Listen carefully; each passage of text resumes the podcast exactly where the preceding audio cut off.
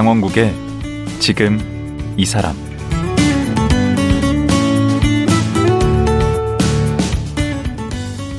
안녕하세요. 강원국입니다. 어제에 이어 섬진강 시인 김용택 선생과 말씀 나누겠습니다. 김용택 시인은 어릴 때 책을 읽어본 적도 시를 공부한 적도 없었고 농업고등학교를 졸업하고 대학도 들어가지 않았습니다. 그러다가 계획에도 없던 모교 선생님이 되고 시인이 됐습니다. 인생이란 게 원래 계획대로 되지 않는 법이라는데요. 김용택 시인은 어떻게 한국을 대표하는 그리고 시대를 대표하는 시인이 될 수 있었을까요? 오늘은 이 얘기 들어보겠습니다.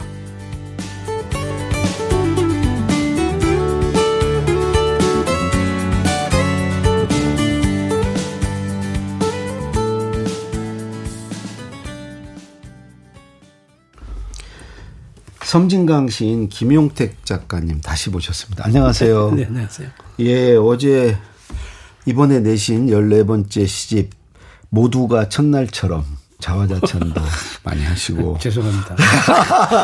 가면 집에 가서 생각하니까 이거 너무나 같지 않냐? 뭐 아, 이런, 아니요, 생각이, 그, 이런 생각이 들었습니다. 용서, 그, 용서해 주십시오. 어제도 방송 끝나고 그러셨어요. 자찬이 필요한 시대라고. 자찬할 네, 수 있어야 그렇죠. 된다고. 어, 자기 나름대로. 그게 혼자 자뻑이 아니고. 네. 네. 나름대로 살아온 삶을 네. 객관적이고 현실적으로 들여다봐서 네. 그게 내가 좀 괜찮게 살았네라는 그런 뭐 자찬이 필요하겠죠. 그러니까 모두가 그럴 수 있으면 좋겠네요. 네. 스스로 거기서 네. 위안도 얻고 네. 그랬으면. 우리들이 살고 살아가 살고 있는 세계가 세상이 어, 일관된 삶을 살 수가 없죠. 네. 네. 환경을 다 보호하자고 해놓고 음. 집에 와서는 엉뚱한 걸 먹고 엉뚱한 걸 버리고. 그, 그렇죠, 그렇죠. 이거 이게 일관된 삶을 살 수가 없는데 있는 힘을 다해서 아. 저는 그러고 싶었던 거죠. 스스로를 인정할 수 있는 삶. 그렇죠. 근데 어. 그게 안 되지만 네. 어, 제가 제일 부끄럽고 괴로웠던 건 어린이들한테 이렇게 살아라 해놓고 아. 나는 그렇게 못 산 거였습니다. 어. 그리고 어린이들도 커서 어른이 되어서 내가 가르친 대로 살지를 않았던 거죠. 아, 그게 그래서 그게 말씀하신 네. 용서를 구한 그렇죠. 거죠. 그렇습니다. 마지막 시간에. 네, 그렇죠. 어제 얘기하신 것 중에 또 그 선생님 시는 다 그냥 받아쓰기다. 어, 어머님 말씀 받아쓰고 자연의 소리 받아쓰고. 사람들이 말하는 걸 받아쓰고. 네, 그렇죠. 요즘같이 이렇게 남의 말 듣지 않는 시대에 네. 받아쓰기만으로도 이렇게 우리나라 대표 시인이 될 수 있다는 게 참 놀랍습니다. 감사합니다. 근데 어제 암송을 못 하셔가지고 네. 어? 시 하나만 좀 암송해달라고 말씀드리니까 외우는 시가 하나도 없으시다고. 네. 그래서 제가 내일은 꼭 좀 시집을 좀 갖고 오셔가지고 하나를 좀 읽어달라고 그랬는데 가져오셨나요? 아니 사실 솔직히 말씀드리면 네. 내 시를 사람들한테 읽어 이렇게 낭송을 해주는 건가 읽어주는 때는 굉장히 부끄러워요. 쑥스럽고 부끄러워서 아. 그리고 어디 가서 내 시를 낭송을 하고 하면 제 시를 낭송하지 않고 아이들의 시를 읽을 때가 더 많습니다. 그래요? 남의 시를 오늘 한번 그러면 특별히 한번. 네. 우리 청취자분들 위해서 어떤 시를. 네, 나무들의 시라는. 새들의 시. 참, 새들의 시죠. 새들의 네. 시. 나무를 제가 굉장히 좋아해요. 이게 나무와 지금 관련이 있는 나무와 거죠? 직접 아. 관련이 있어서 나무를 너무 좋아해서 네. 제가 시골 집 앞에 큰 느티나무를 하나 키우고 있어요. 그걸 심으신 거예요? 네. 어렸을 때 어, 옮겨 심은 건데 네. 지금 굉장히 컸죠. 그렇겠네. 네. 어렸을 때 심은. 한 오십 년 됐기 때문에 뭐 아름으로 뭐 오! 한 아름이 더 넘습니다. 네. 그 나무에 관한 시인가요? 그렇죠. 음. 그런 나무들을 평생 이렇게 바라보고 살면 나무들이 정말로 어디를 가지를 않아요. 나무들은. 그렇죠. 학원에도 안 다니고 오. 공부도 안 하고 여행도 안 다니고 음. 학원도 안 다니고 그러는데 평생 느티나무는 느티나무로 살아요. 솔직히 좀 이상한. 또 자리를 지키잖아요. 자리를 지키고 쪽팔리잖아요. 어마어마하게 큰 거죠. 아름드리로. 음. 오람하게 큰 거죠. 그리고 계속 변화하잖아요. 계속 변화하고. 음. 그런 나무를 보고 있으면 아 나무가 정치를 저렇게 해야 되지 않을까. 아. 새로운 새로운 시를 쓰 나무가 새로운 시를 쓰거든요. 음. 봄이 되면 혁신이네. 혁신이죠. 음. 어. 정부가 바뀌고 어쩌고 하더라도 아. 늘 새로워야 되고. 그렇죠, 그렇죠. 이 정부도 늘 새로운 어, 세계를 우리들한테 보여줘야 되겠죠. 그렇죠. 정치라는 게. 예. 그래서 나, 나무를 좋아하는데 예. 거기 새가 앉으면 새가 앉은 나무가 되는 거죠. 그러네요. 나무에. 그래서 새들의 시 새들의 한번 시를 들어보겠습니다. 예. 새들의 시. 나무는 정면이 없다. 바라보는 쪽이 정면이다. 나무는 언제 보아도 완성되어 있고 언제 보아도 다르다. 나무는 경계가 없어서 자기에게 오는 모든 것들을 받아들여 새로운 정부를 세운다. 달이 뜨면 달이 뜨는 나무가 되고 새가 날아와 앉으면 새가 앉은 나무가 된다. 나무는 바람에 눈송이들의 새들의 시다. 하, 무슨 말인지는 하여튼 알 듯 모를 듯 하지만 좋네요. 그 음. 봄이 되면 네. 그 추운 겨울을 지내고 봄이 되면 그 가나다란 네. 신랄 같은 그런 가나다랄 가지로 겨울을 지내고 거기서 새로운 싹이 돋아나는 거죠. 음. 그걸 보고 있으면 나무는 정말 아름다운 책 같아요. 아, 새로운 역사를 쓰고 하나의 책이고. 네. 새로운 역사를 쓰죠. 음. 새로운 시를 쓰죠. 새로운 정부를 만들죠. 그래서 이 새로운 세, 정부를 계속 세우고 꿈꾸시네. 그렇죠. 늘. 어, 그래야 혁명을 꿈꾸시는 변화가, 거 아닙니까? 그러면 시인은 본래 혁명을 꿈꾸는 사람들이죠. 어 그래요? 네. 왜냐하면 이거 불온한데. 김수영 시인도 늘 그랬고 음. 김남주 시인도 그랬고 그런 모든 시인들, 시인들은 다 혁명을 꿈꾸죠. 그런 시인들 근데 좋아하시나? 이길 수가 없어. 혁명을 완성시킬 수가 늘 쳐. 아. 시인은 절대적으로 쳐요. 그럼 이기면 정치인이죠. 그렇죠. 지, 진데 그게 아름다운 거죠. 아. 네. 그래서 시죠. 아. 이길 수가 없어. 혁명을 절대 완성할 수가 없어요. 음. 그 위험한데 자꾸 그런 얘기하고. 뭐, 그 이건 일상적인 우리가 음. 일상적인 생활 속에서도 음. 자기 자신을 바꿔나가고 새롭게 고치고 바꿔서 새로워져야 되는 것인데 그건 전혀 위험하지 않는데. 그럼 김수영 시인을 좋아하십니까? 네, 저하고는 전혀 다른 어, 그 언어를 사용하신 분이지만 네. 어, 그분의 시는 지금도 살아있죠. 음. 지금도 말을 하죠. 발언을 하죠. 음. 현실을 늘 발언하는 시인이죠. 그 선생님에 대해서 네. 다른 사람들의 평가인데 소월과 백석을 읽는 우리나라의 서정신의 계보를 읽는다. 어, 자기들이 만들라는. 네. 어떤 평론가들이 그렇게 생각을 아, 하는데. 어느 정도 이게 표정이 받아들이시는 표정이신데? 받아들여, 내가 바, 전면적으로 받아들일 수는 없지만, 그러면 좋겠죠. 그러면 좋, 그러면. 아니, 아직 끝나지 않았잖아요. 그러면 언제든지 저, 그럴 수 있잖아요. 근데 이제 나중에. 뭐, 백석 시인이나 김소월, 음. 김소월 시인은 정말 우리가 김소월을 다 안다고 생각하지만, 음. 김소월을 전혀 모르죠. 음. 정말 김소월은, 어, 아까도 얘기했지만 세월이 가도 네. 변하지 않는 사랑을 가지고 있는 분이죠. 네. 근데 위대하죠. 그 네. 어제도 이제 칸트도 그렇고 이렇게 지금 소월 선생 얘기하는 것도 보면 이렇게 문학을 전공하거나 이 시를 배우지 않으셨잖아요, 선생님. 네. 처음에 어떻게 해서 시를 쓰신 거예요? 제가 초등학교생 스물한 살에 됐어요. 칠십 년, 스물두 살에 네. 칠십 년이었는데, 칠십 년 오월 달이었는데, 네. 그 안에는, 어, 교과서 외에 책을 읽은 기억이 별로 없어요. 왜냐면 우리 동네는 책이 없었어.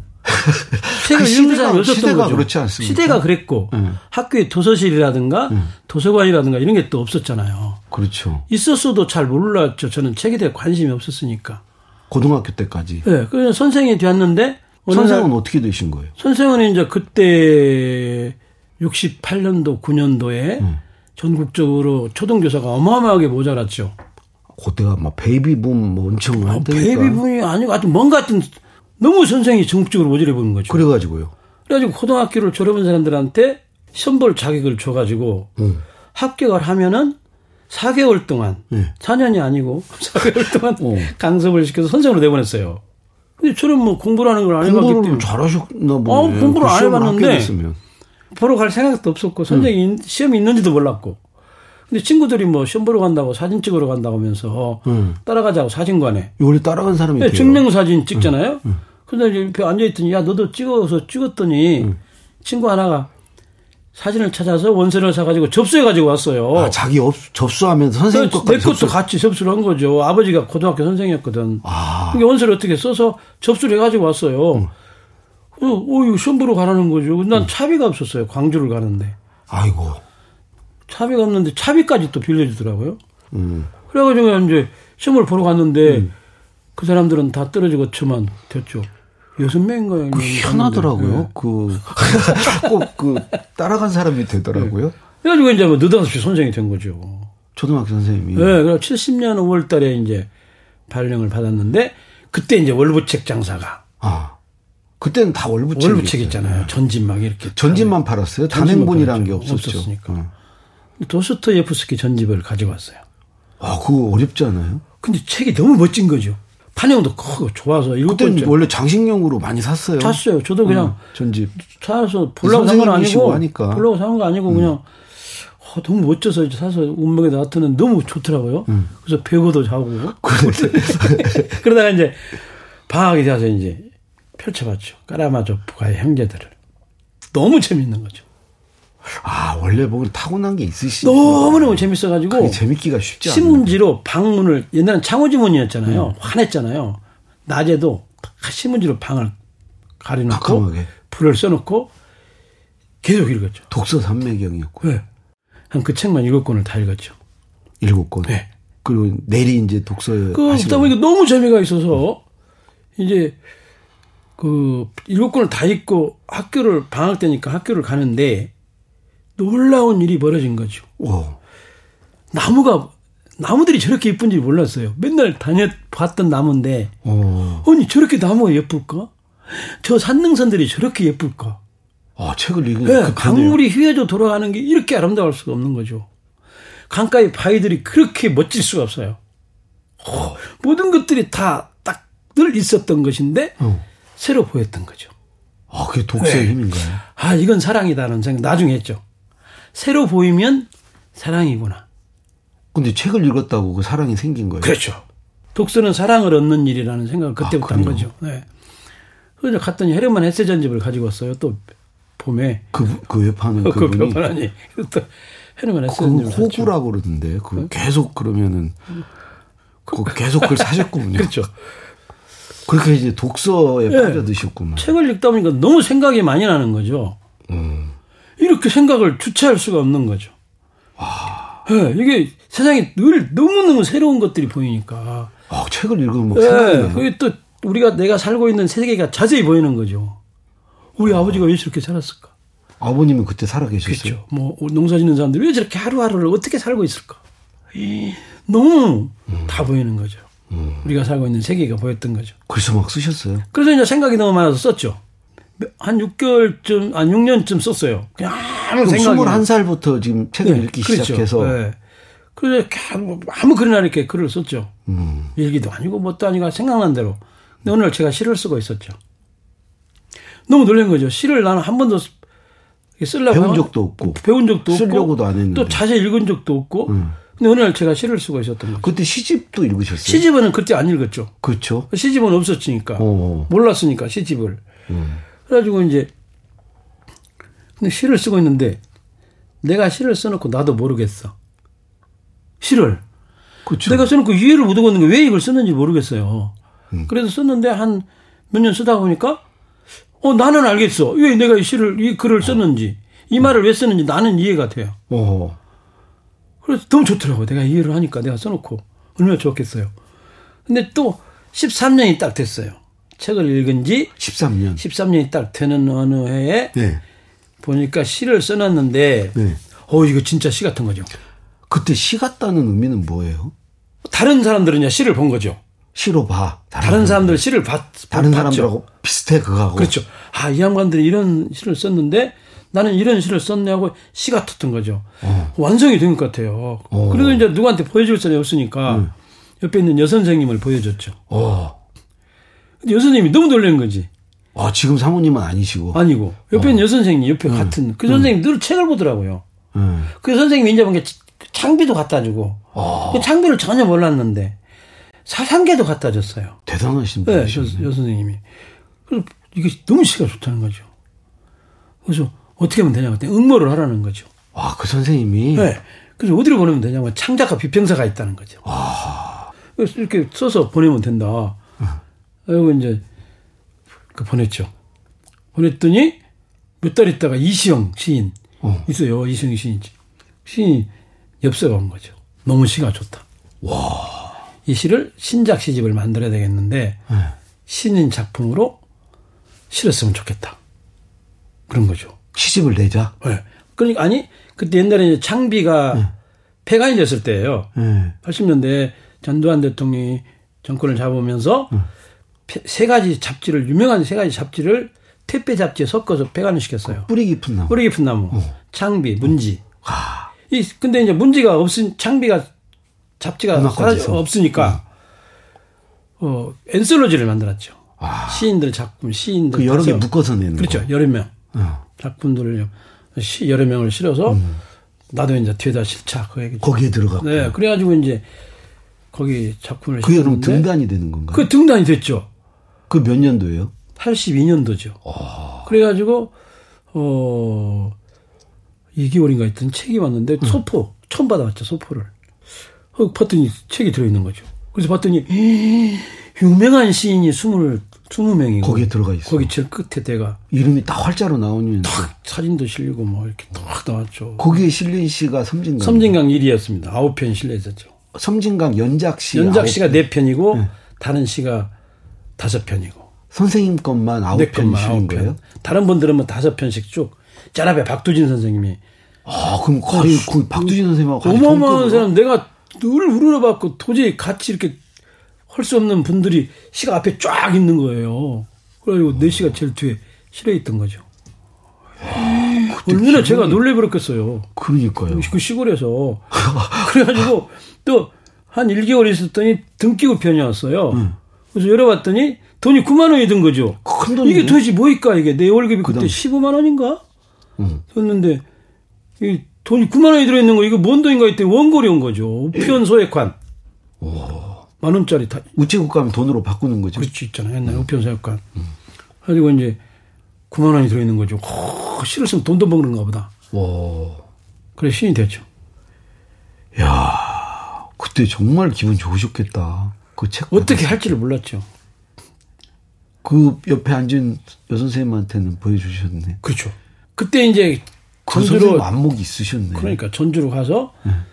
그 옛날에 그 인문서적이 있었잖아요. 짜, 금강이라는 인문서적이 어허. 있었습니다. 노동길이라는 사람이 운영하는. 거기서 네. 이제 내가 오늘 책을 보다가 이제 맨날 그, 그 홍지선님 쪽에서 책을 보다가 그쪽으로 가더니 조그마한 책방이 있는 거예요. 네. 들어갔더니 내가 내 시가 실린 책이 있는 거죠. 와. 근데 그 주인이 음. 틀을 알아본 거죠. 와. 그, 왜냐면 그 이십일 인 창비니까, 다른 데도 아니고, 창비로 음. 나왔다는 건 굉장한 일 있잖아요, 그때. 음. 창, 창비 시집인데 사진을 보고, 나를 보니까, 아, 혹시 김용택 선생님 아니시냐고서 너무 놀랬죠. 이제 거기서 책을 외상으로 팔십이 년부터 사서 봤습니다. 외상으로? 네. 아니, 학교 선생님인데 왜 외상으로? 그 돈이 별로 없었죠. 돈이 월급도 그 많지 않고, 월급 받은 거. 동생이 몇, 몇 명인데요? 다섯 명이요. 그러면 맞으셨어요? 네.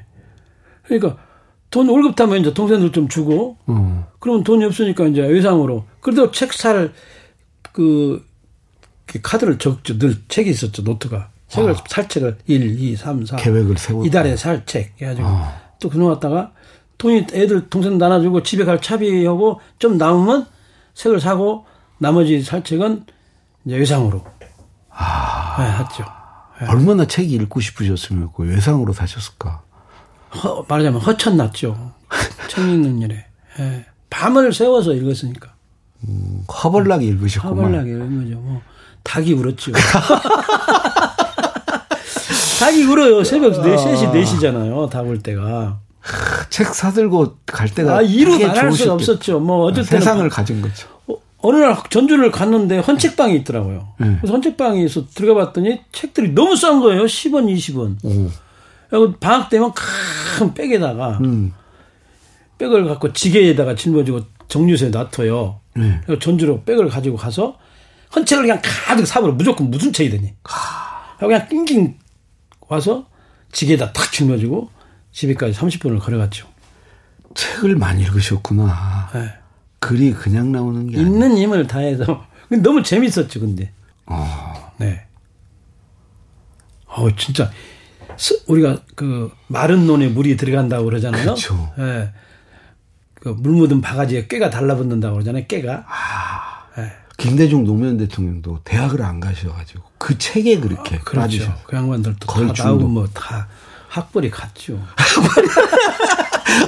아이, 그분들은 그 상고인데, 상고가 셌잖아요. 아, 그때 상고가 셌죠. 그걸 취직도 잘 되고. 그죠? 그렇죠. 은행 고기는. 근데 그 양반, 그 노무현 대통령께서는 어떻게 공부를, 상고를 나와가지고 어떻게 그. 사법고시. 사법고시 됐어요? 아니, 무모하신 분이시죠. 그러니까. 참 이상한데.